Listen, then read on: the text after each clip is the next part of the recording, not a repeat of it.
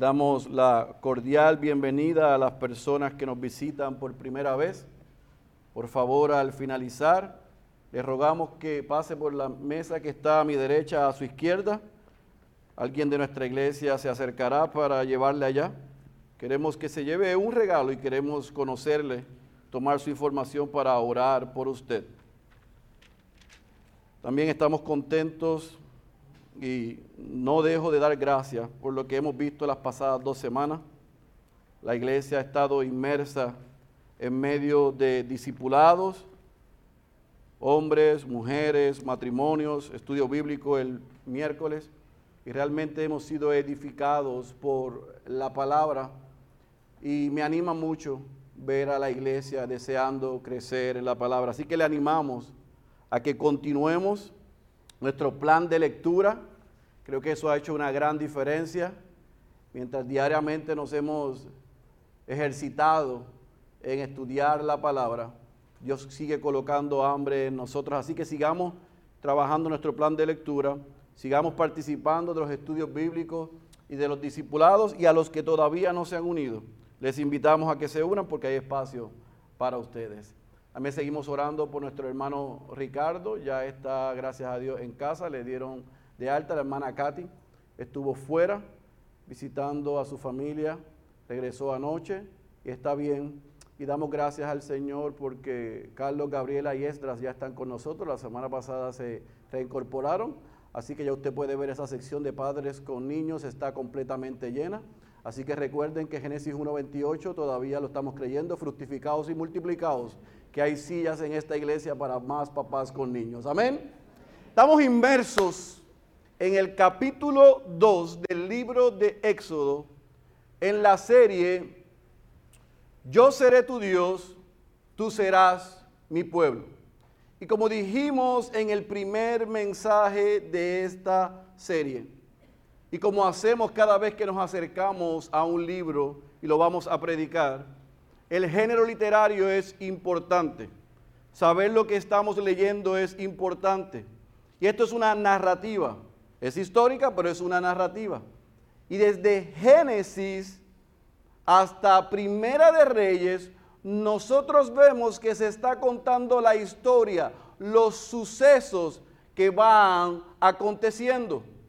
Vimos en Génesis 3 cómo Dios después de Adán y Eva desobedecerle, promete, decreta, establece que de la simiente de la mujer vendría quien aplastaría la cabeza de la serpiente, de Satanás. Vimos en Génesis capítulo 12 que Dios hace un pacto con Abraham y le aseguró, a pesar de su edad y a pesar de que Sara era estéril, que de su, de su descendencia, iba a decir simiente, de su descendencia, iban a ser benditas todas las familias de la tierra, iba a crear de él una gran nación. Vemos cómo Dios le da a Isaac, vemos cómo Dios da a Jacob, vemos la descendencia de Jacob, vemos lo que sucede con los hermanos de José, con los hijos de Jacob, vemos cómo llegan a Egipto de 70 a 75. Muere Jacob, muere José, pero antes de morir José, en Génesis 50, 24, él reafirma y asegura las palabras que Dios se comprometió con Abraham y le recordó a sus hermanos ese pacto y esa promesa de que Dios haría de ellos una gran nación y serían benditas todas las familias de la tierra a través de ellos. Vimos en Éxodo capítulo 1 cómo esos 70, 75 a través de los años se multiplican. Y ese pueblo que llegan a ser 600 mil hombres, alrededor de 2 millones de personas, con el pasar de los años se convierte en una amenaza para los egipcios. Y en Génesis, eh, Éxodo capítulo 1, versículo 10 y Éxodo capítulo 1, versículo 22, Vemos como el faraón de turno trata de detener el crecimiento de los israelitas. Sin embargo, en esa historia que nosotros vamos viendo, no podemos perder de perspectiva que Dios soberanamente está sobre ella, que Dios tiene control de todo lo que va sucediendo, que nada se sale de su mano, pero que a la misma vez que Dios controla todo lo que sucede y se va cumpliendo lo que Él ha dicho, a la misma vez Satanás trata de poner su mano para tratar de detener lo que Dios dijo en Génesis capítulo 3, versículo 15. Él estaba preocupado desde temprano en la historia, desde temprano en la narrativa, que mientras Faraón está tratando de detener el crecimiento de los israelitas, mientras Faraón está tratando de destruir a los hebreos, Satanás está aprovechando para eliminar la posibilidad de que llegase el que iba a aplastarle y destruirle. Es importante que tengamos esto consciente mientras seguimos estudiando el texto. Moisés nos está narrando una historia, esa historia Dios la está gobernando, no se sale de su mano pero vemos a Satanás tratando de hacer los intentos, cree él, que de, de detener la obra de Dios. Así que ese pueblo que creció y fue una amenaza para los egipcios, los egipcios lo oprimieron y trataron de eliminarlos. Y en ese escenario, Dios, como vimos la semana pasada con el pastor Luis, levanta al que iba a libertar a ese pueblo, al que iba a liberar a los hebreos de los egipcios. En el mismo lugar que se había establecido como el lugar para el infanticidio, en la providencia de Dios se coloca un niño y se asegura el niño. Y quien había dado la orden para eliminar a ese pueblo terminó abriendo las puertas del palacio para criar, educar, alimentar y sostener a quien venía a liberar al pueblo de Dios. Así que hemos visto a un pueblo necesitado de libertad. Hemos visto cómo Dios levanta al libertador y hoy vamos a ver cómo Dios otra vez soberanamente prepara a ese libertador para la semana que viene poder ver la misión que le da al libertador. Así que sin más preámbulo yo te pido que vayas a tu Biblia, al libro de Éxodos, al capítulo 2. Vamos a concluir el capítulo 2 en esta mañana en el versículo 11 al versículo 25. Éxodo capítulo 2, versículo 11 al versículo 25. Leemos nuestro texto, oramos una vez más para pedir la asistencia del Espíritu y comenzamos a desempacar y a trabajar este texto en la mañana de hoy. Éxodo capítulo 2, versículo 11 al versículo 25. Cuando estén ahí me dicen amén. Dice la santa y poderosa palabra de nuestro Señor. Y aconteció que en aquellos días, crecido ya Moisés, salió a donde sus hermanos y vio sus duros trabajos y vio a un egipcio golpeando a un hebreo, a uno de sus hermanos. Entonces miró alrededor y cuando vio que no había nadie, mató al egipcio y lo escondió en la arena. Y al día siguiente salió y vio a dos hebreos que reñían y dijo al culpable, ¿por qué golpeas a tu compañero? Y él respondió, ¿quién te ha puesto de príncipe o de juez sobre nosotros? ¿Estás pensando matarme como mataste al egipcio? Entonces Moisés tuvo miedo y dijo, ciertamente se ha divulgado el asunto. Cuando Faraón se enteró del asunto, trató de matar a Moisés, pero Moisés huyó de la presencia de Faraón y se fue a vivir a la tierra de Madián, y allí se sentó junto a un pozo. Y el sacerdote de Madián tenía siete hijas. las cuales fueron a sacar agua y llenaron las pilas para dar de beber al rebaño de su padre. Entonces vinieron unos pastores y las echaron de allí, pero Moisés se levantó y las defendió y dio de beber a su rebaño.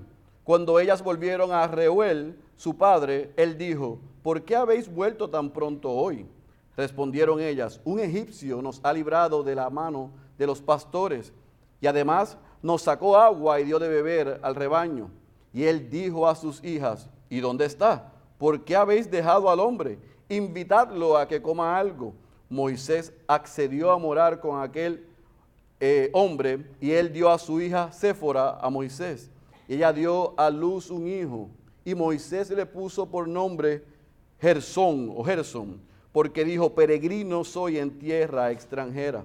Y aconteció que pasado mucho tiempo murió el rey de Egipto y los hijos de Israel gemían a causa de la servidumbre y clamaron y su clamor a causa de su servidumbre subió a Dios. Oyó Dios su gemido y se acordó Dios de su pacto con Abraham, Isaac y Jacob. Y miró Dios a los hijos de Israel y Dios los tuvo en cuenta. Oremos una vez más. Padre, Hemos leído el texto, pero yo reconozco que sin tu asistencia y la asistencia de tu Espíritu es imposible para mí poder explicar este texto. Por eso te pido que me ayudes, pero que ayudes también a tu iglesia a poder ver lo que tú nos quieres enseñar en esta mañana. Estamos ante la fuerza más poderosa del universo, tu palabra, y rogamos que ella cumpla el propósito por el cual ha sido enviada. Oh Señor, una vez más, si a ti te place, salva también hoy a los que son esclavos del pecado. Te lo rogamos en el nombre poderoso de Jesús. Amén, amén, amén. ¿Qué vamos a ver? Vamos a dividir esta porción en cuatro puntos. Primero vamos a ver el versículo 11 al versículo 14, viendo a Moisés regresando a sus raíces. Versículo 11, versículo 14, vemos a Moisés regresando a sus raíces. Versículo 15 al versículo 20, vamos a ver a él cómo él huye a Madián. Versículo 15 al versículo 20, vemos cómo él huye a Madián. En el versículo 21 y versículo 22 vamos a ver que Moisés se encuentra en un estatus de peregrino y, extranjero. Y cerramos el capítulo 2, versículo 23 al versículo 25, viendo al pueblo clamar por libertad.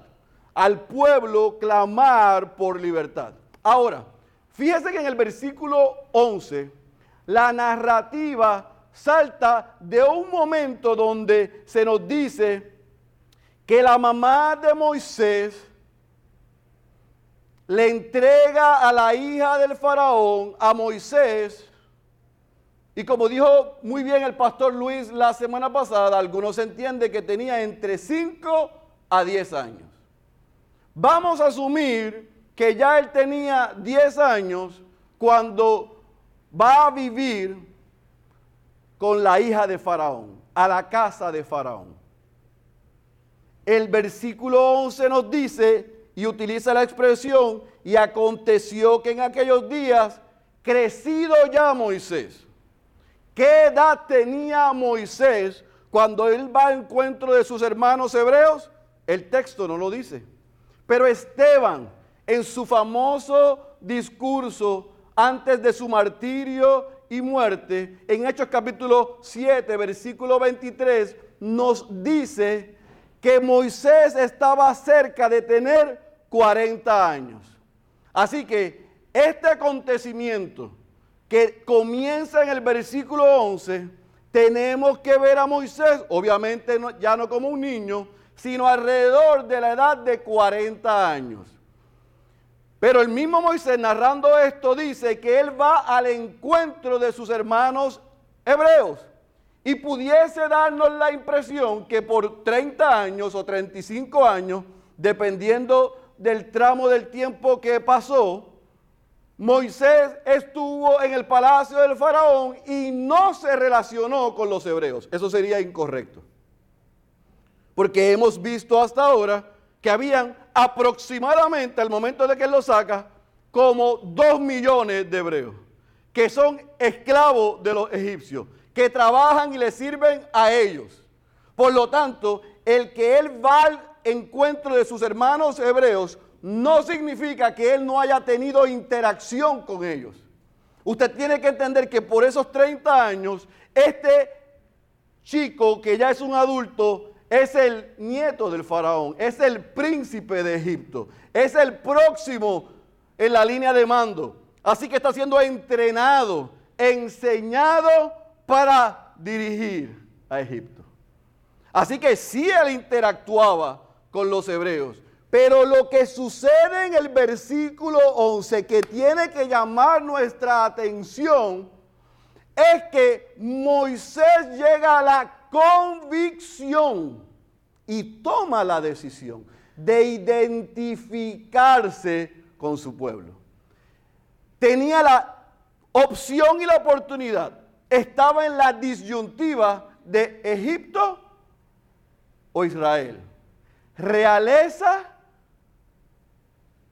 palacio y riqueza versus pobreza y esclavitud. Y él decide por su gente, por su pueblo. Evidentemente, aunque el texto no lo dice, su mamá, que lo crió por cinco o por diez años, y que posiblemente estaba en el palacio sirviendo durante su niñez y su juventud, le dejó claramente establecido, tú eres hebreo. Nosotros somos israelitas. Así que en esta coyuntura histórica llega Moisés a la convicción de que yo voy a servir, a ayudar, a libertar a mi pueblo. Y dice el versículo 12 al versículo 14 que él va a ver a, y a reunirse y pasar tiempo con los hebreos y ve a un egipcio abusando, maltratando a un hebreo. Él ve sus arduos trabajos. Y cuando dice vio sus arduos trabajos, y vio al egipcio maltratando al hebreo. Lo que debemos entender fue lo que sucedió en el alma, en el corazón de Moisés. Él lo vio y tuvo compasión de los suyos. Los vio bajo el yugo y la necesidad en la que estaban. Así que en un impulso, asegurándose que nadie lo viese, mata al egipcio y lo esconde debajo de la arena.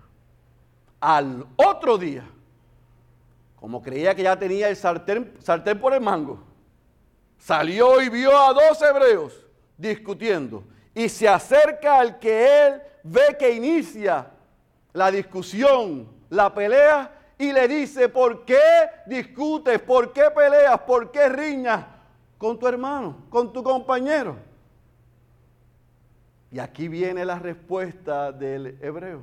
Y le dice, ¿y quién te puso a ti de príncipe o de juez de nosotros? En Boricua le dijo, ¿y qué te importa a ti esto? ¿Quién eres tú para venir a decirnos a nosotros qué está bien y qué está mal y intrometerte en nuestros asuntos? ¿Acaso le dice el hombre, me vas a matar como mataste al egipcio? Y ahí entonces dice el versículo 14, que Moisés al escuchar lo que dice este hombre, se dio cuenta que lo que él había hecho lo sabían los vivos y los muertos, todo el mundo. Por más que enterró la evidencia se dio cuenta que ya todo el mundo sabía lo que él había hecho. En resumen y en síntesis, vemos dos puntos importantes en estos primeros cuatro versículos. Número uno, vemos a Moisés llegar a la convicción de quién era quién realmente él era y lo que debía hacer por los suyos. Sin embargo, aunque llegó a la convicción de quién era y escogió a los suyos, hizo algo que nadie le mandó. Tomó la justicia en sus manos.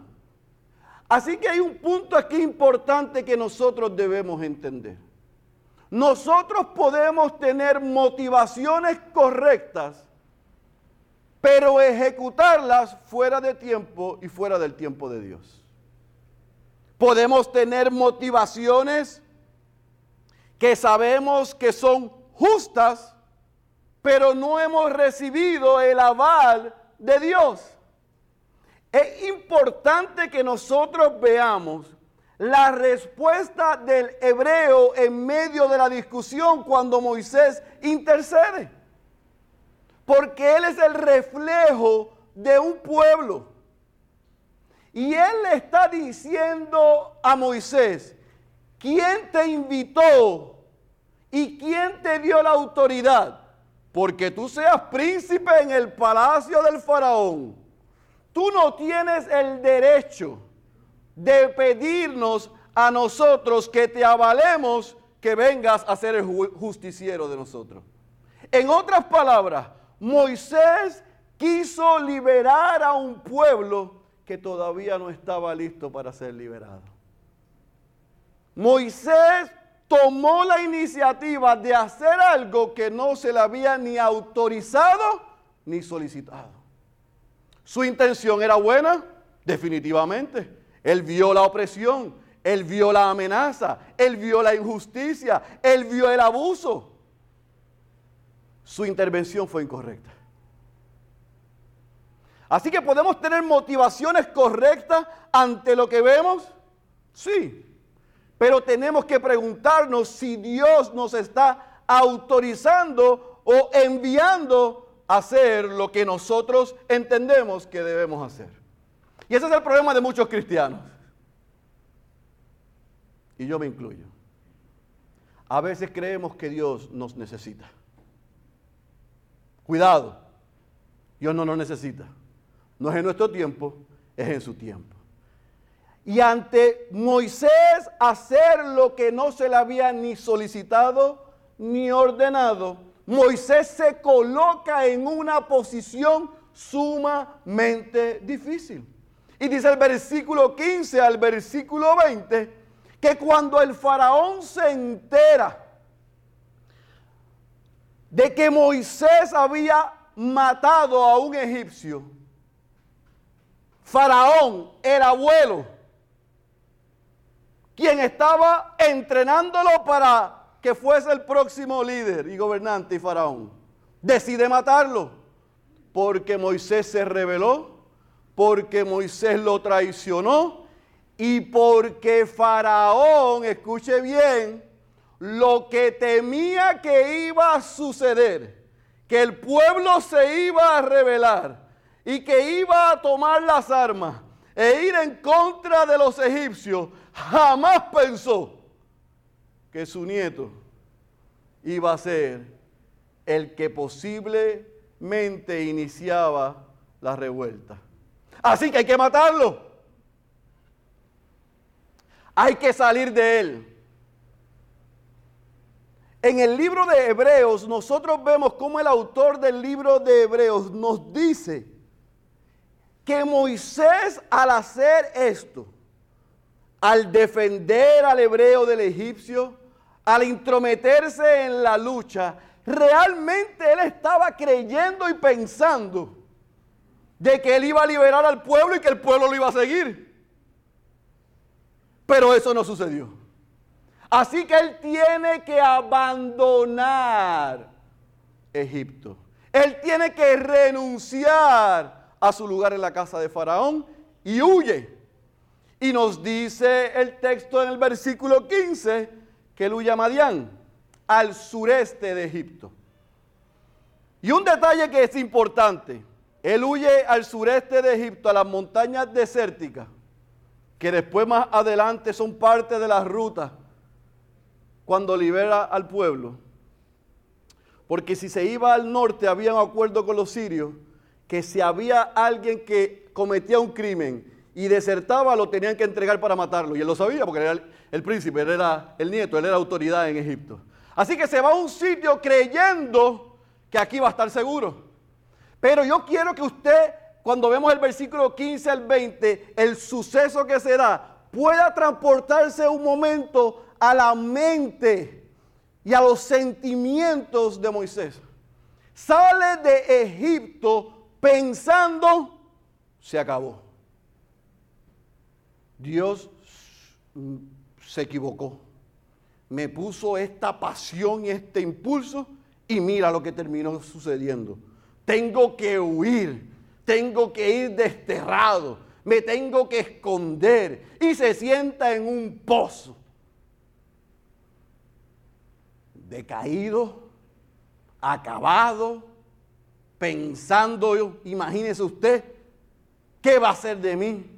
¿Y ahora quién podrá ayudarme? Ahora no soy egipcio, ahora no soy hebreo. Los egipcios los renuncié a ellos y los hebreos no me quieren. ¿Y ahora quién podrá ayudarme?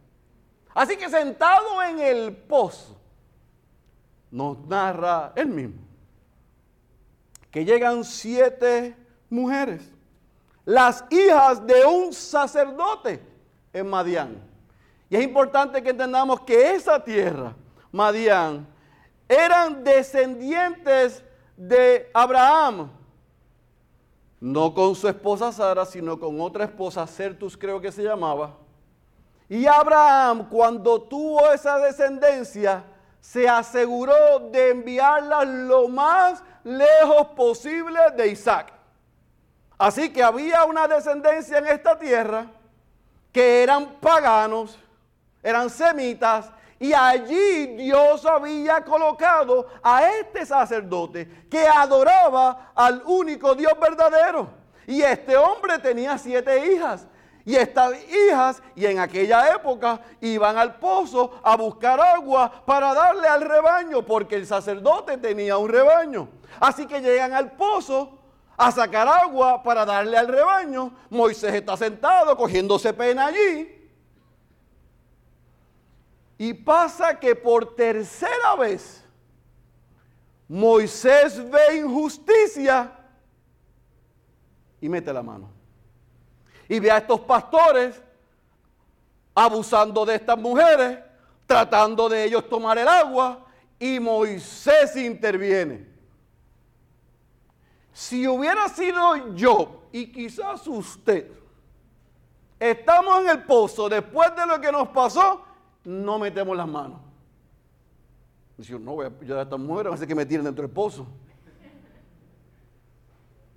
Pero Moisés se levanta, se mete en el medio, las defiende, saca el agua, se lo da al rebaño.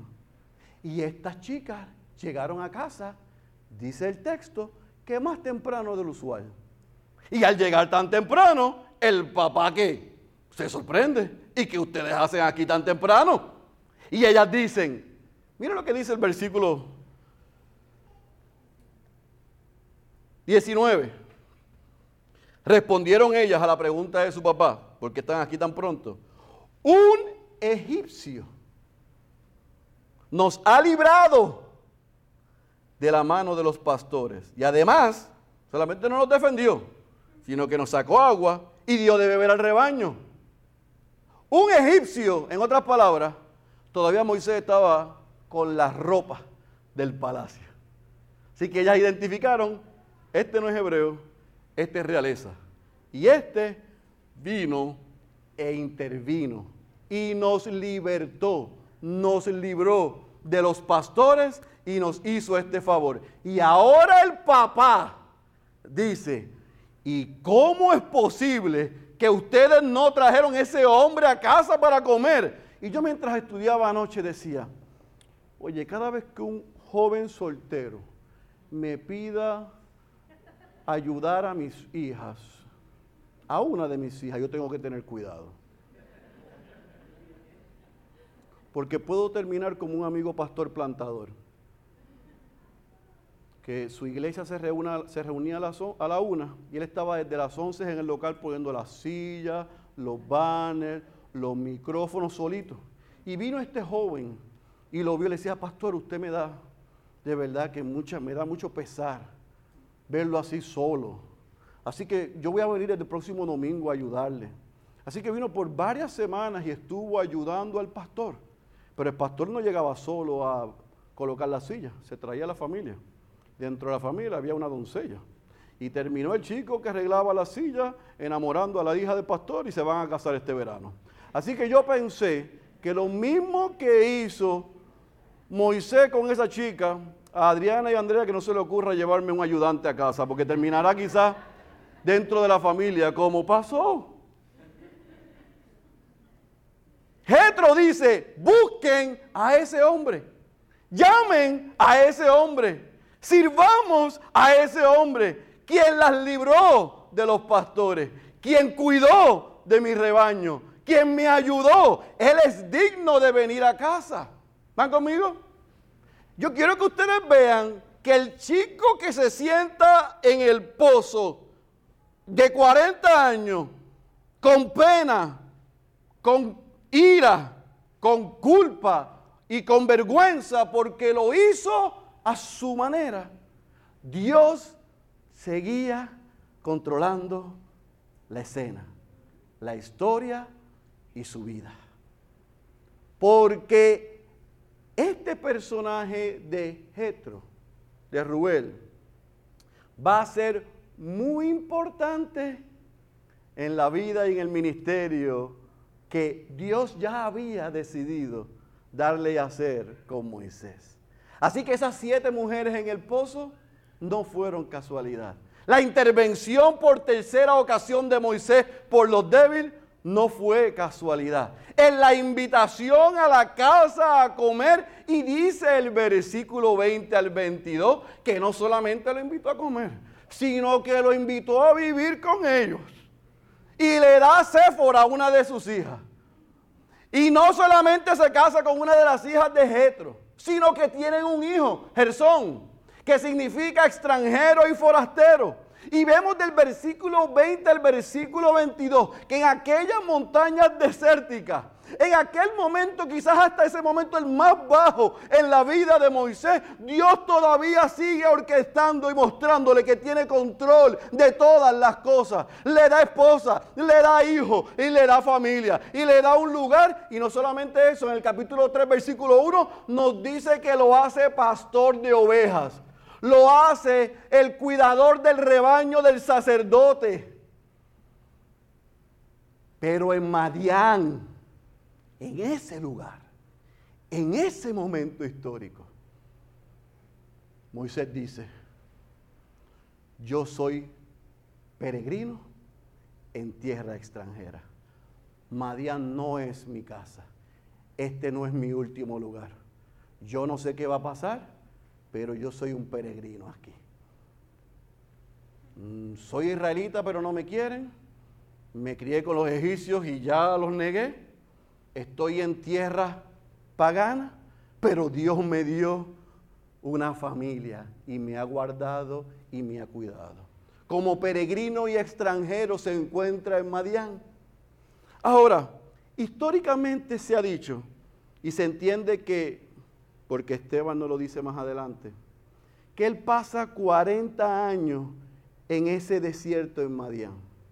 Y algunos han establecido que en el desierto lo que hizo Moisés fue esperar hasta que veamos la semana que viene, no lo voy a contar, léalo y venga la semana que viene, lo que sucede. Sabes, estaba en un estado de esperar. Yo no creo que Moisés estaba esperando. Yo creo que el Dios que por 40 años en la casa del, eh, del faraón, en el palacio, en la realeza, estaba formando y depurando habilidades y dones que le había dado. Aquel hombre que estaba en la realeza y en casa del el faraón y en el palacio, quizás aprendiendo administración y organización, ahora lo lleva al desierto no a esperar, sino a que doble el lomo y que trabaje y que sude y que huela a oveja para prepararlo para lo que venía. El desierto no fue un status quo. El desierto fue el instrumento que Dios comenzó a usar en la vida de Moisés como usa el desierto en tu vida y en la mía para enseñarnos su voluntad y mostrarnos cosas que no vamos a aprender si no fuese en ese desierto. Así que eso no fue un desperdicio, tampoco es un desperdicio para ti y a mí. Así que en Madián, el príncipe se convierte en pastor. El administrador se convierte en cuidador de ovejas. La escena se está preparando. Pero en esos 40 años que él está en el desierto, Dios trabajando con él, porque no solamente le da Gersón, después le da Eleazar, otro hijo. Mientras Dios está trabajando en la vida de Moisés, no se olviden de que esta historia tiene a Dios encima, controlándola. Mire lo que nos dice el versículo 23 al 25. ¿Qué sucede? Dios trabajando con Moisés, Dios trabajando con su pueblo. Versículo 23 dice, y aconteció que pasado mucho tiempo, murió el rey de Egipto y los hijos de Israel gemían. Yo quiero que subraye eso gemían a causa de la servidumbre y clamaron, circule eso, y su clamor a causa de su servidumbre, de su condición, de su pobreza, del abuso que estaban, subió a Dios. Mientras Dios está trabajando con Moisés, Dios está trabajando con su pueblo. Cuando Moisés tomó la batuta en sus manos, el pueblo no había pedido ayuda, no había clamado por libertad. Así que las cosas mientras Moisés está afuera se pusieron peor. Peor y peor y peor. Hasta el punto de que ahora sí clamaron. Y ahora sí dijeron, sácanos de aquí. Pero cuando eso sucede, que habían llegado al punto más bajo, el faraón que era amenaza para Moisés, Dios lo saca de la ecuación. ¿Y qué tenemos entonces? La mesa servida. ¿Qué tenemos entonces? La escena perfecta. Un hombre que está siendo depurado, que está siendo preparado, que está siendo humillado, mientras el pueblo a quien él se ofreció como su libertador le rechazó, tuvo también que llegar el momento a llegar a lo más bajo para decir, ayúdanos. ¿Y qué dice el versículo 24 y 25? Hay cuatro expresiones que vuelan mi cabeza. Yo quiero que vaya conmigo al texto del versículo 24 y 25. Y yo quiero que subraye el oyó, Dios su gemido. Y subraye o circule y se acordó Dios de su pacto con Abraham, Isaac y Jacob. Versículo 25, y miró, subraye y circule esa expresión. Dios a los hijos de Israel y Dios, subrayo y circule, los tuvo en cuenta. Dios oyó, Dios se acordó, Dios miró y Dios lo tomó en cuenta. Cuando el pueblo llegó a lo más bajo, cuando el pueblo clamó a Dios por libertad, en su miseria Dios oyó.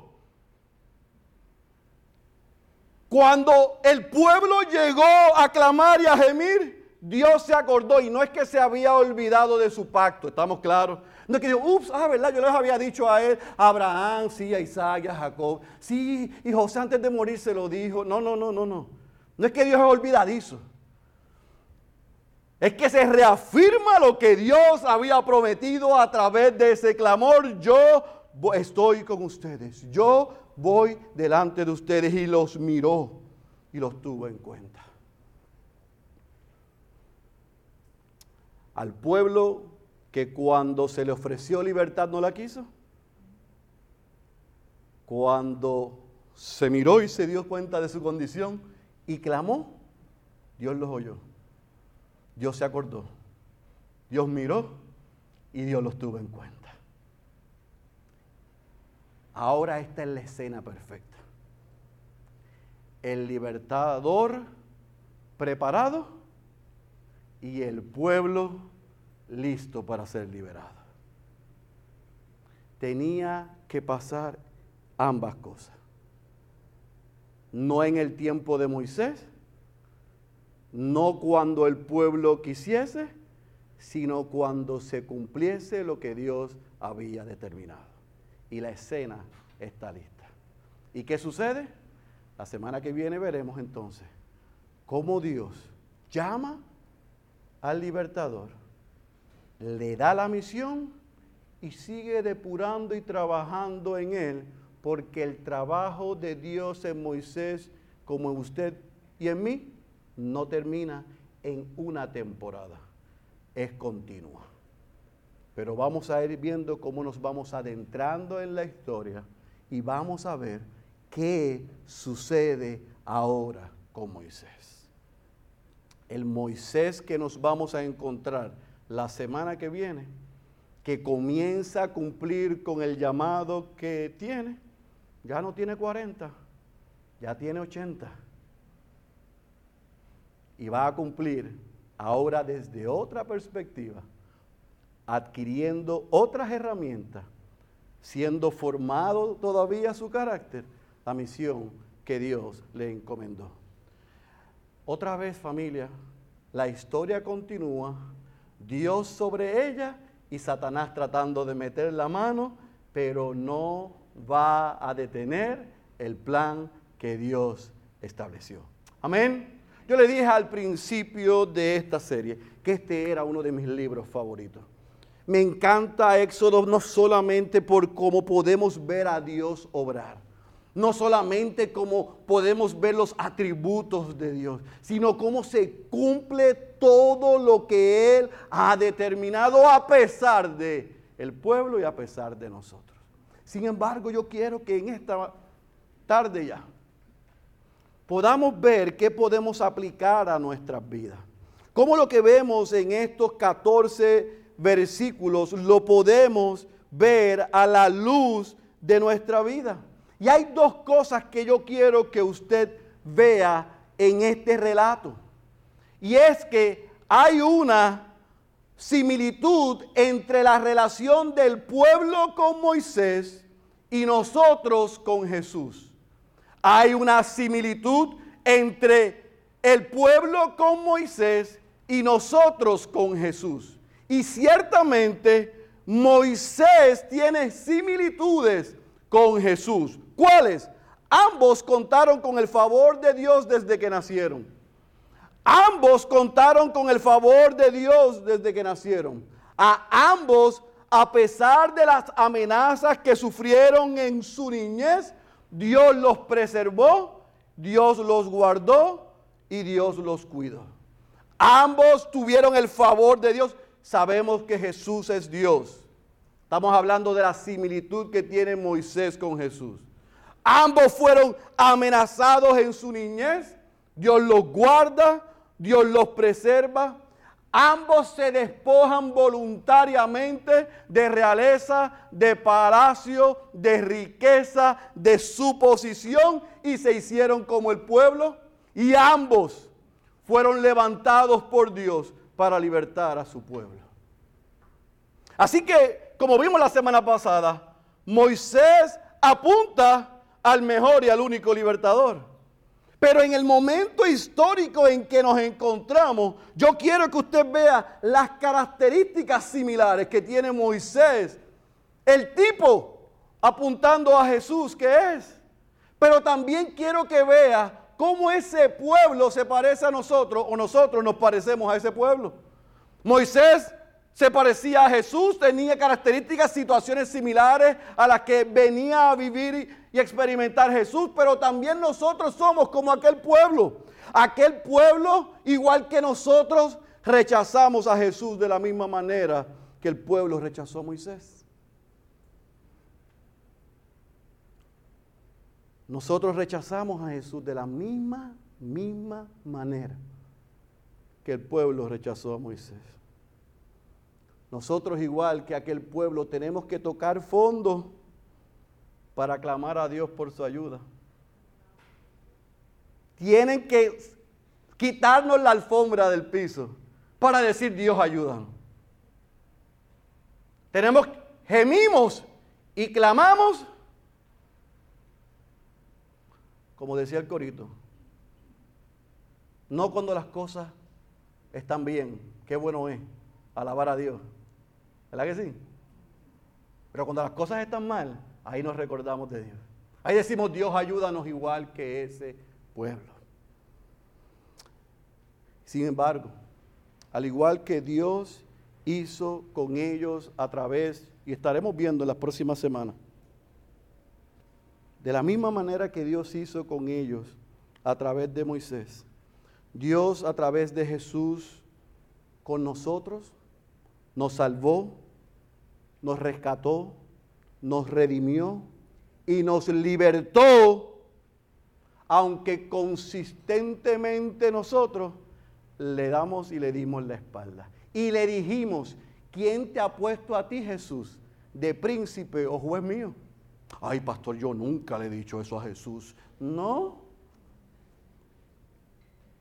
No le has dicho quién te dio autoridad. Yo soy yo. Yo tomo mis decisiones. Lo hago cuando yo quiera. Respondo cuando diga. Te llamo cuando te necesite. Voy cuando quiera. Igual que ellos. Nosotros, igual que el hebreo, le dijo a Moisés, consistentemente le decimos a Jesús, ¿quién te ha puesto príncipe o juez mío? Y consistentemente tenemos la misma respuesta. Se tiene que colocar uno en la posición de ese pueblo y sufrir las consecuencias por la arrogancia, la soberbia, la independencia de criterio, de personalidad. Es que yo soy un mundo aparte.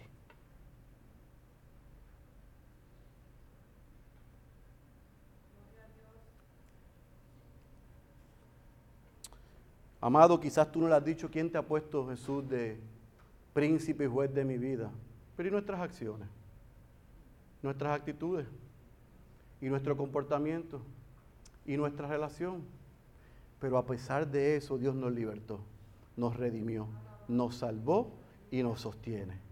Y el que está aquí, que todavía no ha sido redimido, libertado y salvo, que le ha dicho a Jesús con palabras o acciones, ¿quién tú crees que tú eres? Yo rogado al Señor que te haya quitado la venda de tus ojos y te haya dado un corazón para que reconozcas que eres un pecador, que estás esclavo en tus delitos y pecados, que estás en condición de muerte y que clames y gimas al Señor, sálvame, porque yo no puedo.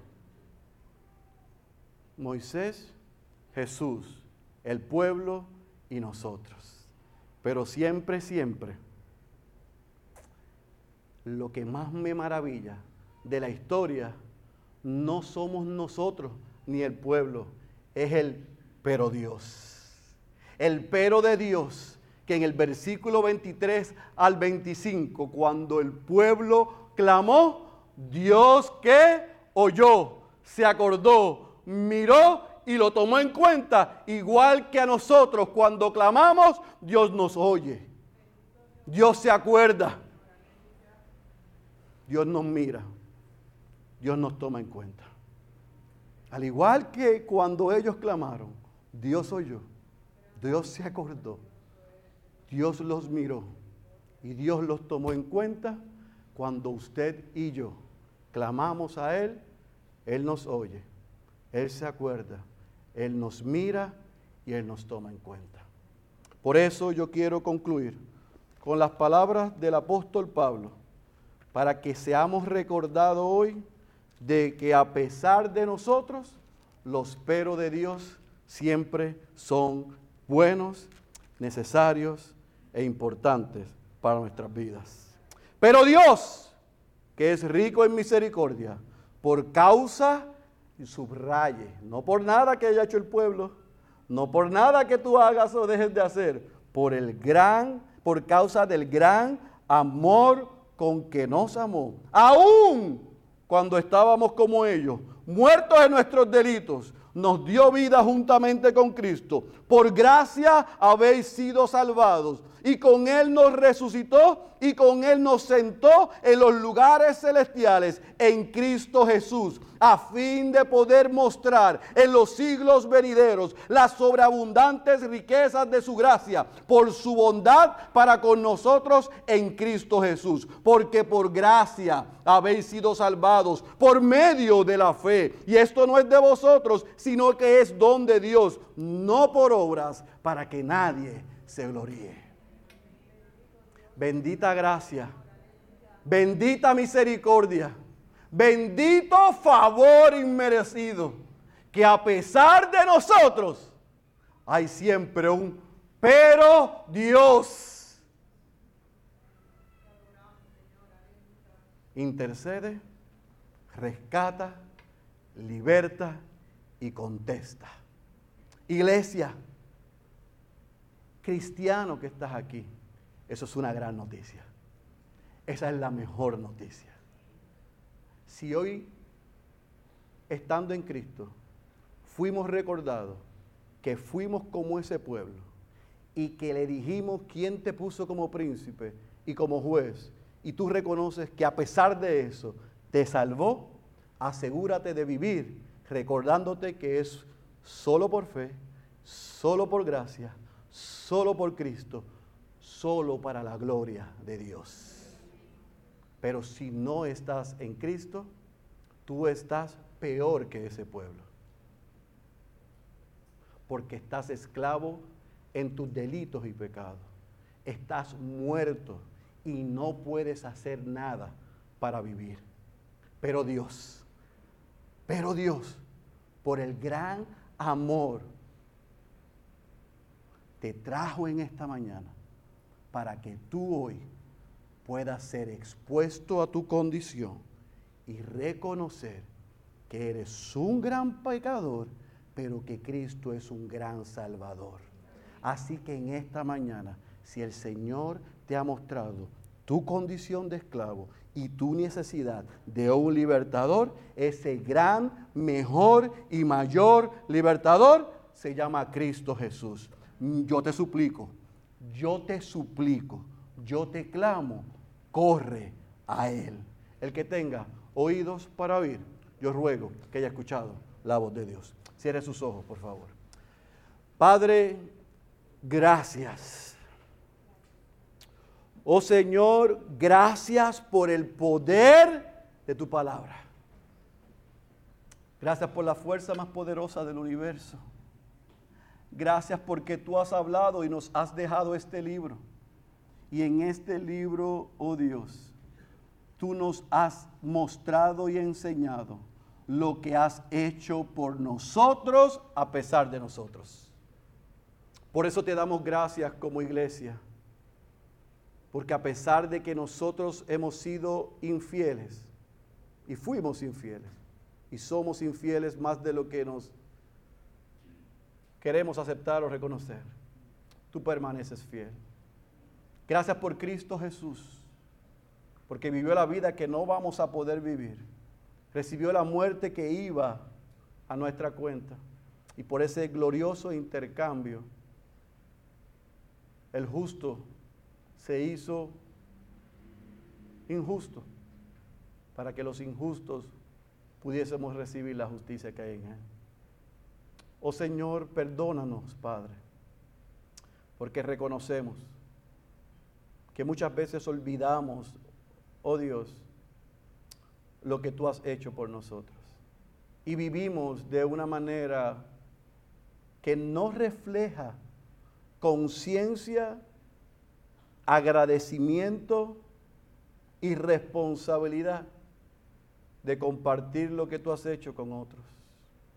Pero también te clamamos, Señor, por aquellos que están aquí, oh Dios, que están esclavos a sus pecados, que están muertos espiritualmente. Para que hoy, Señor, tú hayas quitado la venda de sus ojos, le hayas dado un nuevo corazón, le des la fe para responder en arrepentimiento, reconocer que son pecadores reconocer que Jesús es Salvador y Señor para que se puedan unir a la familia, y que podamos estar seguros que el gran, mejor y mayor libertador no solamente nos salva, sino sostiene. Y tú has puesto tu espíritu en nosotros y lo pondrás en ellos para que podamos ir detrás de Él y hacer lo que nos has mandado hacer. Así que Señor, te rogamos que en esta tarde ya tú hayas edificado a tu iglesia. Y Señor, te rogamos que hayas sacudido y expuesto a los perdidos, a los que estamos en Cristo, que lo que hemos visto nos dé a nosotros paz, porque a través de tu gracia no solamente nos salvaste en Cristo, sino que por tu Espíritu nos sostiene. Así que podamos vivir a la altura de ese llamado. Esa es mi oración en el nombre poderoso de Jesús. Amén, amén, amén.